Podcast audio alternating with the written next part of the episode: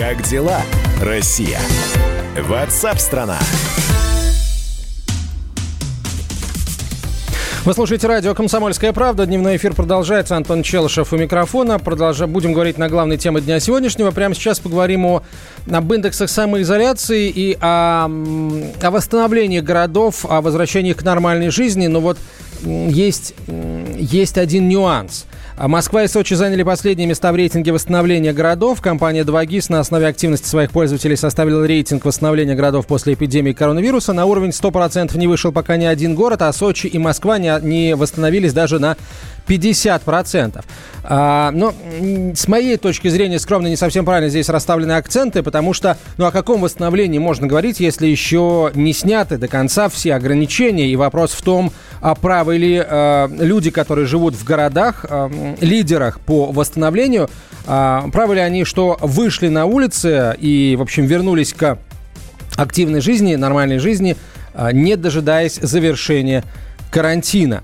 А, давайте об этом поговорим. Лидером индекса восстановления городов России стал Новокузнецк. То есть там, э, получается, э, больше всего людей вышли на улицы и каким-то образом начали перемещаться по городу. Замыкает рейтинг Сочи. Да, помимо Сочи, в группе аутсайдеров, как я уже сказал, Москва, а также Махачкала и Санкт-Петербург. Но вот с моей точки зрения называть эти города аутсайдерами нельзя. А здесь скорее нужно говорить о дисциплине жителей этих городов, которые продолжают соблюдать режим самоизоляции. Ну, почему? Ну, например, потому что а, отдают себе отчет в последствиях, которые может привести несоблюдение режима самоизоляции. Ну, в Москве, например, это тоже очень хорошо, это, это очень хорошо понимают, потому что были дни, когда в Москве э, в день э, диагностировали COVID-19 э, у большего числа людей, чем у, во всей остальной стране вместе взятой. Так что тут, на самом деле, нельзя называть эти города аутсайдерами, опять же, с моей э, скромной личной точки зрения. На прямую связь со студией выходит корреспондент «Комсомольской правды» Кемерова Галина Шелгачева. Галина, здравствуйте. А что в Новокузнецке происходит? Почему люди вышли э, на улицы, вернулись к обычной, э, обычной деятельности? Там, там разрешили просто э, это делать? Там открыли все промышленные предприятия или, или людям просто уже наплевать, они не соблюдают никаких норм, устали и так далее? Доброго дня. А, действительно, у нас, как, как бы это удивительно звучало, самый высокий уровень восстановления после самоизоляции. Ну вот вы говорите про промышленные предприятия. У нас их конкретно в Новокузнецке действительно очень много. Это и шахты, это и металлургические заводы, но они, по сути, и не закрывались потому что там круглосуточный цикл производства. Соответственно, эти люди, они как работали, так и работают. Ну, соблюдают все необходимые меры, там маски. А с чем же тогда связан вот этот вот всплеск активности людей на улицах? А, действительно, нам бы разрешили выходить, а, разрешили а, занятия на открытых площадках, вот спортом. Купаться нельзя, ну и погода не сильно сейчас пока позволяет. А, можно гулять, можно ходить в магазины. Открылись магазины, но не торговые центры. Вот, кстати, Новокузнецк один из тех городов, в Кузбассе конкретно, где торговые центры остаются закрытыми и останутся еще долго. Хорошо, а парикмахерские, например, э, рестораны, Работают. питейные заведения? Питейные заведения, ну, не могу сказать, что работали. Всевозможные парикмахерские салоны красоты работают с масками, с антисептиками. А вот рестораны тут эм, у нас их только-только начинают открывать. И то не рестораны, а летние веранды. И, опять же, вот, вот, в отличие от большей части кузбассов, в Новокузнецке только сегодня это стали делать. Потому что в Новокузнецке больше всего заболевших. А больше всего э, среди всех городов Кузбасса? Да. Из 520 188.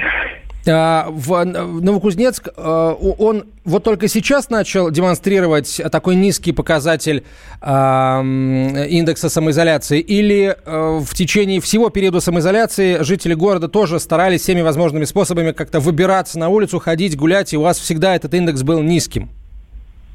Ну, он у нас, скажем так, не совсем низкий. Все-таки вот если следить за индексом конкретно, он намного выше, чем в обычные дни ну, в сравнении с... Ну, само собой, конечно, да. Да. Выходить, конечно же, пытались. Ну, недалеко, возле дома, на расстоянии друг от друга по возможности. А, Галина, спасибо большое. На связи со студией была корреспондент «Комсомольской правды» Кемерово Галина Шелгачева. Давайте посмотрим на индекс, а, на индекс самоизоляции. Действительно, а, на, на первых местах сегодня, по крайней мере, по этому показателю Москва 2,5, в Махачкале еще выше 2,7. Это, по-моему, самый высокий показатель в России индекса самоизоляции. Нет, э, столь же, столь же высокий, скажем так, в Воронеже но мы знаем, что там в Воронеже происходит. Там сегодня очень сильный дождь, и поэтому, видимо, столь высокий показатель индекса связан именно с этим. А если говорить о других городах, то э, довольно много, 2,5 в Новосибирске. А, было время, когда Новосибирск демонстрировал низкие значения этого показателя. Люди выходили из дома, не хотели запираться в самоизоляцию. Было дело сейчас. Новосибирск тоже один из лидеров а, по индексу самоизоляции. В Красноярске тоже 2,7 и в Иркутске 2,4 тоже довольно много по нынешним временам. 2,6 в Ярославле индекс а, самоизоляции. А, давайте а, поговорим о том, что, а, что происходит в Москве, потому что а, несмотря на то, что Москва, в общем, не спешит выходить из самоизоляции, ну, потому что э, пока рано, запрещено и прочее, прочее, тем не менее, может быть, может быть, э, скажем, есть, есть э, точка зрения, согласно которой Москве уже можно потихонечку из режима самоизоляции выходить. Этого мнения придерживается бывший главный санитарный врач страны, депутат Госдумы ныне Геннадий Онищенко. Те регионы, где действительно сегодня есть проблема распространением коронавируса, причинами, почему там так происходит, потом разберемся, поехали специалисты федеральных учреждений. Москва сегодня имеет развитую структуру здравоохранения, способную самостоятельно справиться с этой проблемой. Да, были в эту систему включены и федеральные учреждения, они были профилированы и так далее, и так далее. Сегодня действительно есть необходимость к тому, чтобы мы возвращались в нормальную жизнь. Геннадий Онищенко, бывший главный санитарный врач России, ныне депутат Государственной Думы. А, напишите, друзья, в WhatsApp и Viber о том, как восстанавливается экономика в вашем городе. И, собственно, люди эм, дожидаются официальных разрешений а, выходить или всеми правдами и неправдами стараются как можно чаще бывать на улице, не дожидаясь официальных каких-то эм, разрешений на этот счет. И, и тоже очень важно, люди просто гулять хотят или люди хотят работать, и они выходят на улицу как раз для того, чтобы, а, собственно, заняться делом, поехать на работу, может быть, кто-то работает на себя, там индивидуальные предприниматели, самозанятые граждане, может, эм, еще как, как, какие-то виды деятельности имеют место. Напишите нам об этом WhatsApp и Viber на 967 200 ровно 9702. 967 200 ровно 9702. В следующей части эфира самые интересные сообщения ваши мы зачитаем. Оставайтесь с нами.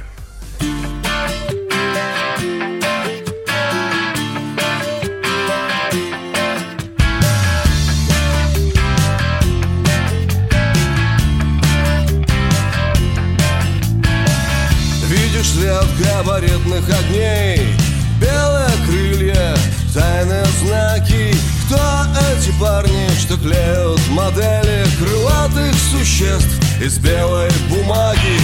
Видишь два неба, одно над тобой Другое небо в ее глазах. Пока ты спишь, воздушный конвой Мерзнет, как птицы на проводах. Ангелы и аэропланы на земле и в небесах. Ангелы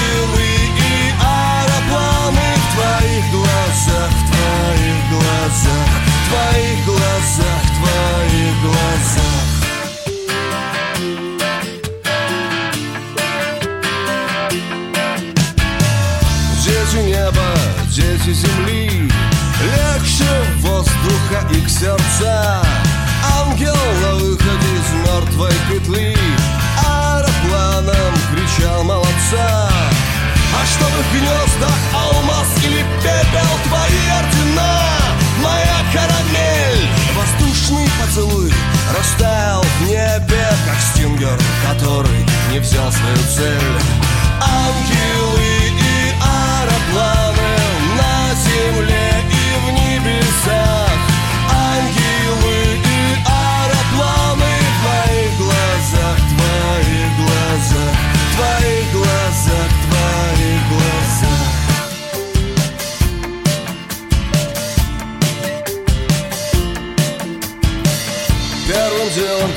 самолеты Ну а потом, сама знаешь что? Пусть не пыльная наша работа Превратит небеса в решето. Кто-то кричит нам без неба не жить А я просто птица и люблю провода. Ангелы нас будут любить Аэропланы уже никогда. Ангелы небесах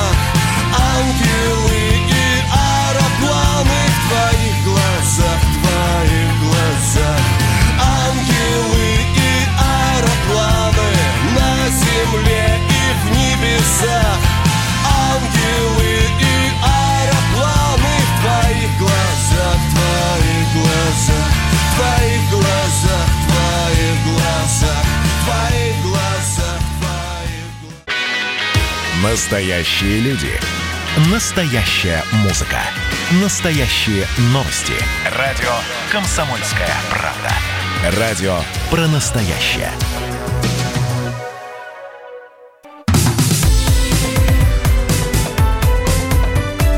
Как дела, Россия?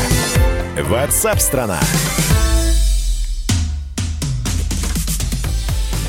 Продолжаем разговор на главной теме дня сегодняшнего. Сейчас чуть подробнее о спорте, а конкретно о футболе. В Европе готовятся к возобновлению а, три первенства стран Европы. Чемпионат Англии, Испании и Италии по футболу. Первыми э, продолжат свой прерванный полет, прерванный чемпионат. Испанцы, глава Ла Лиги Хавьер Тебас заявил, что первенство страны по футболу возобновится 11 июня без зрителей. Старт нового сезона собираются сдвинуть на 12 сентября. Ну, я сказал первыми, на самом деле первыми, конечно, запустились из больших чемпионатов. Первыми рестартовали э, немцы и, э, в общем, вся Европа, да что там Европа, весь мир смотрит за настоящим качественным футболом, который сейчас имеет место только на полях э, Германии, Бундеслиги, и матчи играются без зрителей, но тем не менее, это, э, это, это, круто, это интересно, это смотрится. И э, что характерно, всего, э, по-моему, две победы э, хозяева поля одержали. В основном, в общем, гостевые победы у нас наблюдаются. У нас в Германии, да, в Германии наблюдаются. Сейчас просто немецкий чемпионат все немножко своим считают. Клубы английской премьер-лиги на видеоконференции согласились с предложением возобновить сезон 17 июня. В этот день сыграют Ман-Сити, э, Манчестер Сити, Арсенал и Астон Вилла, Шеффилд. э, Юнайтед. Все матчи пройдут без зрителей. 27 июня продолжится и розыгрыш Кубка Англии. Министр спорта Италия объявил о том, что футбол вернется на пустые стадионы 20 июня. Перед этим, начиная с 13 числа, итальянцы будут проводить матчи Кубка. Четыре из пяти сильнейших чемпионатов Европы таким образом э, будут, будут доиграны. Во Франции первенство решили не доигрывать, подвели черту под сезоном, объявив чемпионом а, Пари Сен-Жермен. И очень многие э, клубы недовольны этим фактом. Ну, не, не- сколько чемпионством ПСЖ, они шли на первом месте, сколько, собственно, завершением а, первенства. В частности, а, президент Леона категорически э, спорит с этим и призывает вернуть все, повернуть все вспять, отменить решение и доиграть чемпионат. На связи со студией спортивный обозреватель «Комсомольской правды» Андрей Вдовин. Андрей, добрый день. Э, Чем обернется вот эта пауза для э, футбола? Я сейчас имею в виду и экономику, и, э, и здоровье футболистов, потому что все-таки растренированность определенная, и успеют ли они выйти на пик формы, а играть не на пике формы, э, это чревато серьезными травмами. Ну и, наконец, неожиданность результатов. Будет ли она? Э, Добрый день, да, действительно, все вот все будет, о чем ты сказал, да, и, и экономические потери будут, и травмы будут, потому что сейчас уже есть статистика по Бундеслиге, если у них сейчас в три раза больше травм, э, чем было до перерыва. И чтобы снизить эту э, травмоопасность, эм, э, ведущие лиги приняли решение разрешать не три замены, а пять замен, да, чтобы можно было каким-то образом избежать мышечных повреждений от усталости и так далее. Ну и что же касается касается результатов, посмотрим, будет интересно на самом деле. Но еще интересно, как клубы, как чемпионаты выходят из положения пустых трибун. Все равно пустые трибуны по телевизору, да и на поле тоже смотрятся совсем по-другому, чем заполненные стадионы. И, например, датчане, те же датчане, что сделали? Они поставили огромное табло на трибуны, и по этому таблу по, по зуму вывели болельщиков. Да, и болельщики смотрели, можно было смотреть, э, игроки могли увидеть, какие лица у болельщиков в тот или иной момент. Ну, а сами фанаты смотрели у себя дома, не знаю, там, с пивом, с чем-то еще, кричали, поддерживали, и все это смотрелось очень и очень неплохо. Кстати, да, отличное, отличное решение. А, почему в больших, а, точнее не так, а стоит ли ожидать чего-то подобного в м, больших чемпионатах? Я больше скажу, чего-то подобного стоит ожидать в России. На самом деле сейчас РФС, маркетинговый комитет, принял такое решение. У них есть такая программа «Цифровой стадион». Вот вчера у нас в гостях был э, Соловьев, это глава маркетинга э, Российского футбольного союза. Он рассказал, что можно будет записать свои голоса э, болельщики своих клубов могут записать свои голоса и присылать их э, на специальную платформу и будет включать в их поддержку прямо во время э, матчей. Ну, посмотрим, это состоится не раньше, чем 21 июня. Я напомню, что 21 июня стартует э, чемпионат э, России обратно. Ну и подумаем, посмотрим, э, как это будет выглядеть на практике. Ну, а, а что там, э, вопрос со зрителями, это решен окончательно? Ну, э, будет разрешено 10% зрителей на э, трибунах российских стадионов. Но что это будет за зрители? Клубы будут решать сами. То есть они стоят сейчас, клубы стоят сейчас перед выбором, кого посадить на трибуны. Либо фанатов, да, которые своим голосом, своими эмоциями поддержат команду, либо посадят, э, либо откроют VIP-трибуны, да, для тех людей, которые деньгами, рублем поддерживают клубы. Посмотрим, какой тот, та или иная команда будет в этой ситуации. А какой тебе вариант кажется более правильным? Кажется, что клубы действительно должны сами решить, э, как в этой ситуации поступать. Ну, честно говоря, да, э, потери. Мне кажется, для больших клубов, таких как «Спартак», «ЦСКА», будут больше, если они э, откроют только VIP-трибуны. Да?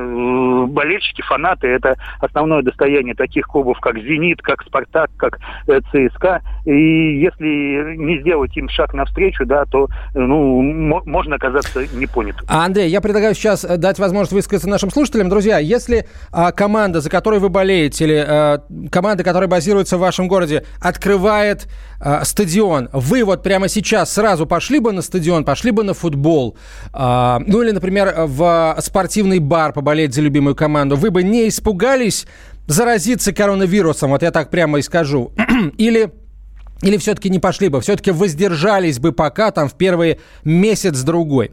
А там и новый сезон начнется, а коронавирус, глядишь, закончится. 8 800 200 ровно 9702, телефон прямого эфира, 8 800 200 ровно 9702. Адресую вопрос любителям э, футбола, любителям спорта, если в общем.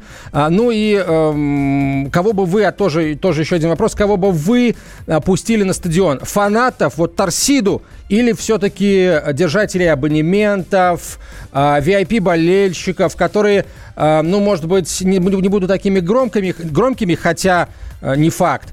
А с другой стороны, они, например, там не будут фаеры жечь, не будут, наверное, может быть, э, какие-то на эмоциях какие-то не совсем правильные вещи делать, что, что там греха таить иногда на фанатских трибунах происходит, да? А, в общем, ваше мнение, WhatsApp Viber присылайте на 967 200 ровно 9702, 967 200 ровно 9702, или звоните в прямой эфир по телефону 8 800 200 ровно 9702. 8 800 200 ровно 9702. Андрей, давай э, послушаем э, председателя комитета по маркетингу Российского футбольного союза, члена попечительского совета Дениса Соловьева, который нам расскажет о том, что же такое проект «Цифровой стадион». Я уверен, что клубы будут делать все для того, чтобы все прошло в соответствии с требованиями и нормами, э, которые предъявляет Роспотребнадзор. Да, но мы, мы как бы смотрим на себя больше в степени... Мы, у нас есть своя программа, которую мы запустили, и сейчас будем тестировать э, цифровой стадион. Да, очень хорошо вчера Значит, мне кажется, и это было достаточно ярко, датчане провели свой э, первый матч, они вывели в режиме да. программы болельщиков, и, собственно говоря, каждый мог даже выбрать себе место на трибуне и участвовать голосом. То есть это одна, один сценарий. Мы сейчас пошли немножко по другому сценарию. Мы сейчас делаем платформу, в соответствии с которой каждый болельщик может, ну, во-первых, получить право трансляции бесплатное на значит, матч, который он хочет посмотреть, соответственно, выбрать себе место, записать какую-то звуковую кричалку и так далее. То есть для того, чтобы у каждого болельщика, который хотел бы попасть на стадион, но не мог до момента снятия ограничений, была возможность выразить таким образом свою это был Денис Соловьев, председатель комитета по маркетингу Российского футбольного союза, член попечительского совета. Андрей, вот этот проект «Цифровой стадион», он а, насколько, а, с твоей точки зрения, может прижиться и сохраниться и после коронавируса, и быть востребованным таким инструментом а, единения болельщиков и единения болельщиков с клубом, с командой? Ну, мне кажется, что все-таки цифровой стадион это вот на такие э, матчи, которые проходят без зрителей. Э, только здесь вот он имеет э, такое право на полноценную жизнь. Потому что все-таки, да, живые эмоции, живые болельщики на трибунах, это, наверное, самое главное богатство футбола, и отказываться от них совершенно не имеет смысла. И заменять э, тоже, опять же, да, цифровым стадионом э, недостаток болельщиков, мне кажется, тоже не совсем будет правильно. Но вот это, на этот переходный период, когда м- нужно э, вдохнуть жить в футбол, да, э, мне кажется, что эта инициатива прям очень классная, и она должна сработать. А, Андрей, спасибо большое. Андрей Вдовин был на прямой связи со студией, спортивный обозреватель э, «Комсомольской правды». А, несколько новостей э, перед э, перерывом. 6 июня на Красной площади пройдет книжный фестиваль «Красная площадь». А, на территории фестиваля необходимо находиться в маске и в перчатках. Пройти на фестиваль, прийти на фестиваль можно будет пешком, либо нужно будет оформить цифровой пропуск для разовой поездки. Я напомню, что в Москве режим самоизоляции продлен до 14 июня. Обнародованное на днях решение президента Путина провести 24 июня военный парад в честь 75-летия Победы, а 26 июля шествие Бессмертного полка воодушевило организаторов массовых мероприятий. Если можно проводить военный парад и шествия, то, может, и музыкальные фестивали под открытым небом тоже можно проводить. Но 27 мая Роспотребнадзор обнародовал правила профилактики COVID-19 в которых, среди прочего, были упомянуты ограничения или отмена проведения массовых мероприятий, развлекательных, культурных, спортивных. И эти м, правила будут действовать до э, 1 января 2021 года. Я напомню, формулировочка ограничения либо отмена. То есть это не, не, не прямая отмена, а все-таки вот 50 на 50. Но надо полагать, что разрешать в первую очередь будут проводить мероприятия, которые имеют а, особое значение для общества, для экономики, может быть, для какого-то конкретного города, если речь идет о мероприятии городского или регионального уровня. Вы слушаете радио «Комсомольская правда». У микрофона Антон Челышев. Сейчас короткая реклама и выпуск новостей, а потом продолжим. Оставайтесь с нами. Как дела, Россия? Ватсап-страна! Челябинск,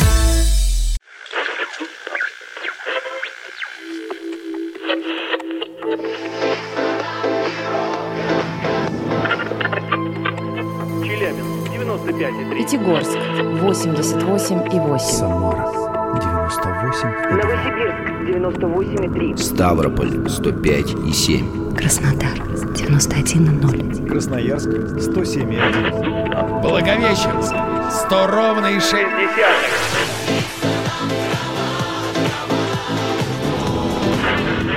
Санкт-Петербург, 92,0. Москва 97,2.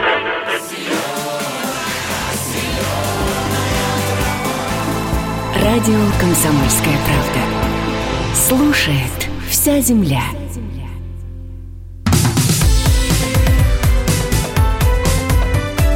Как дела, Россия? Ватсап-страна!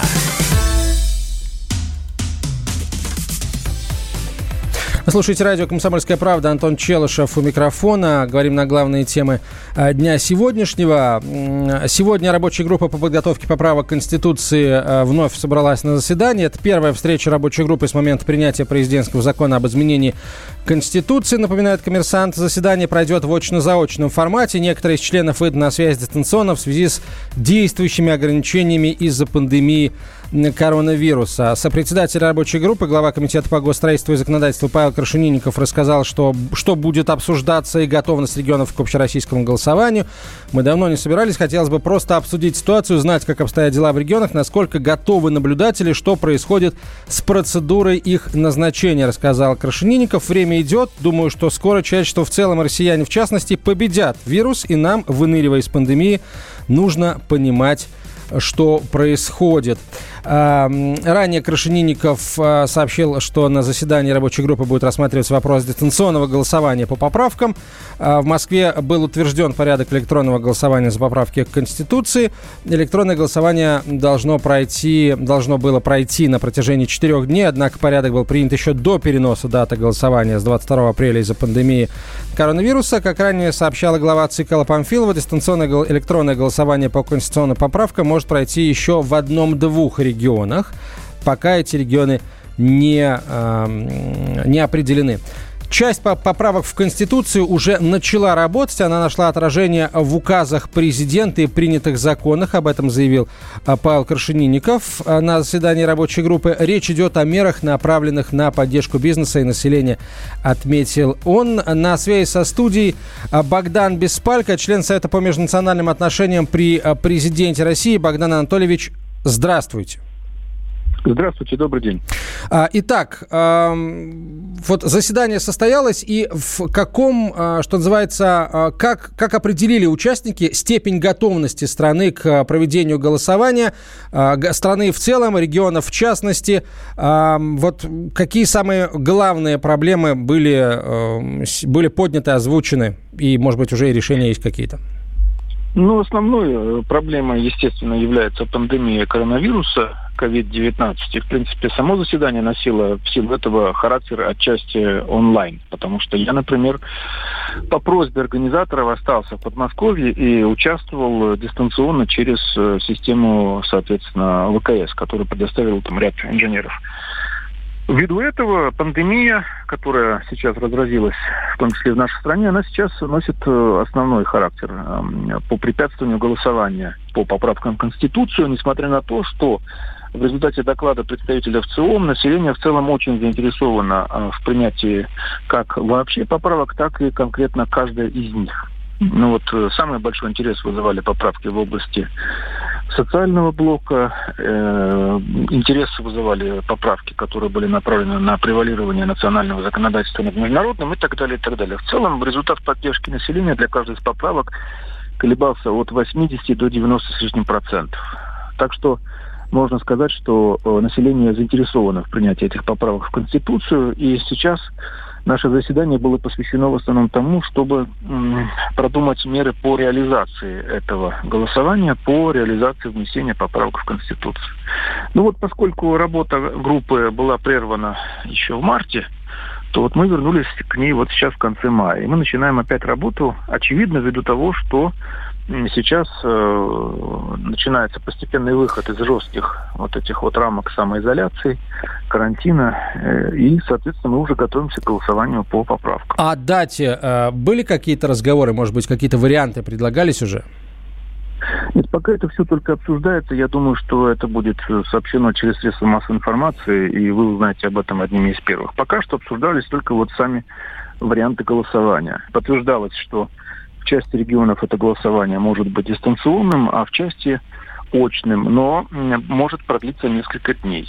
Я так предполагаю, что для части регионов электронное голосование предполагается просто ввиду дороговизны самих по себе выборов, а, ну, в таких регионах, как, например, Москва. А вот а, Павел Крашенинников сказал, что часть поправок в Конституцию начала работать и нашла, в частности, отражение в указах а, президента и принятых законах.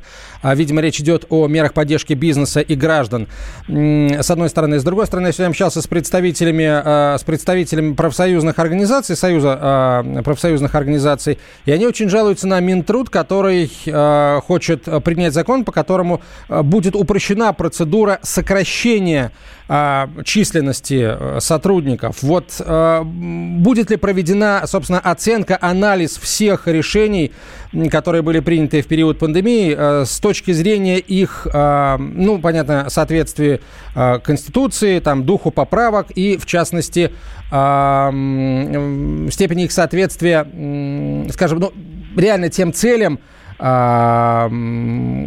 которые ставятся ведомствами, продвигающими эти законы? Вы понимаете, это очень сложный вопрос. Во-первых, э, соответствие поправок э, и законов должны все-таки выносить профессиональные юристы, которые занимаются именно конституционным правом. Это в том числе и Тышес, это и Крашенинников, и Хабриева, еще ряд людей, которые участвуют в работе рабочей группы. Моя эта задача была скромнее. Как представитель гражданского общества я должен был представить те предложения, которые, э, собственно, население хотело бы видеть в Конституции.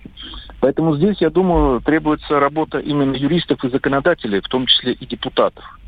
Но мне кажется, что те э, законы и те меры, которые принимаются сейчас, они, в общем-то, носят форс-мажорный характер, потому что пандемия – это событие, которое не предусматривалось ни во время обсуждения поправок, ни э, ранее.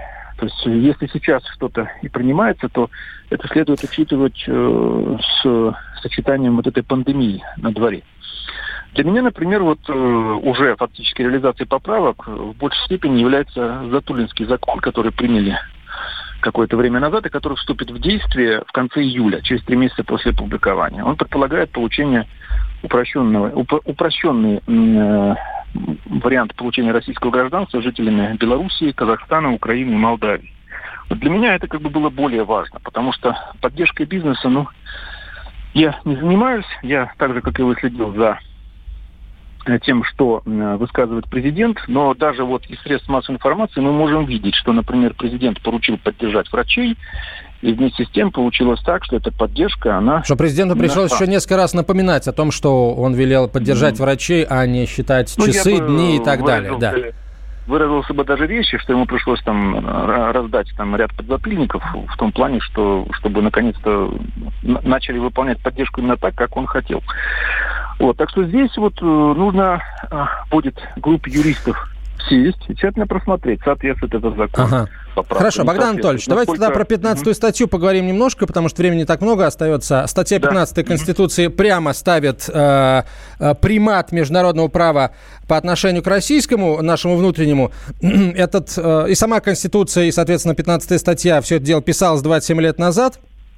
Вот, э, когда понятно, что происходило в стране и в мире, и какую роль играла а, вновь образовавшаяся Россия э, после Советского Союза э, в мире. Вот, но как бы в других странах, в общем, таких норм нет. В американской конституции есть норма, а, четко прописано законы нации, то есть международное право, по сути, могут применяться в американском законодательстве. Все. То есть нигде не говорится о том, что мировое право выше национального законодательства Соединенных Штатов, и ему следует подчиняться. А будет ли этот момент каким-то образом меняться в новой редакции Конституции, в поправках ну, в нет, Конституции? Я думаю, что, конечно, но там поправки звучат несколько более, так скажем, юриди- юридически образно. Дело в том, что мы не э, у нас не является э, открытым примат международного права над нашим. У нас часть международного права в случае заключения России конвенции, договоренностей там, и так далее, она просто становится частью национального. То есть если мы э, заключили какие-то договоренности или подписали какие-то конвенции, э, просто это становится частью уже нашего законодательства.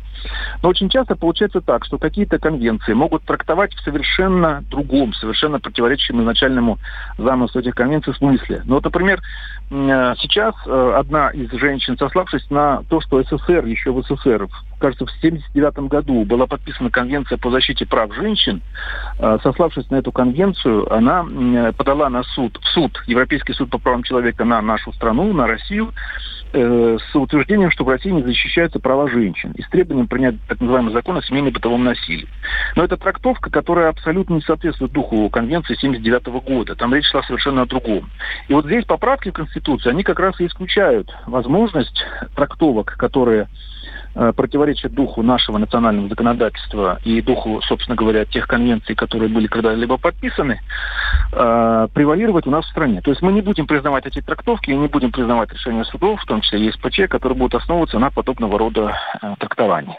То есть здесь э, речь немножко юридически сложнее. То есть, ну, грубо говоря, на основании каких-либо э, договоренностей можно потребовать от России что угодно, извратив эти договоренности до неузнаваемости. Вот против этого и будут направлены поправки в Конституцию, которые а уже... Формулировка, которые... э, формулировка, новая формулировка 15 статьи, она уже известна?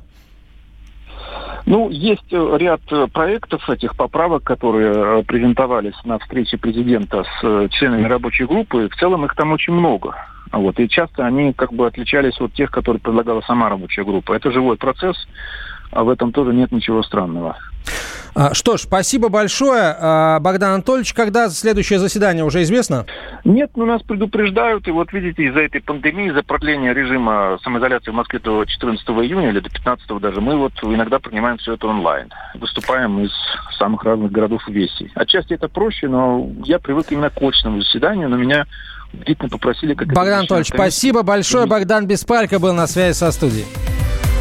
Как дела, Россия? Ватсап-страна! Георгий Бофт. Политолог, журналист, магистр Колумбийского университета, обладатель премии «Золотое перо России» и ведущий радио «Комсомольская правда». Авторскую программу Георгия Георгиевича «Бофт знает». Слушайте каждый четверг в 17.00 по московскому времени. А что такое деньги по сравнению с большой геополитикой? Мы денег тут не считаем.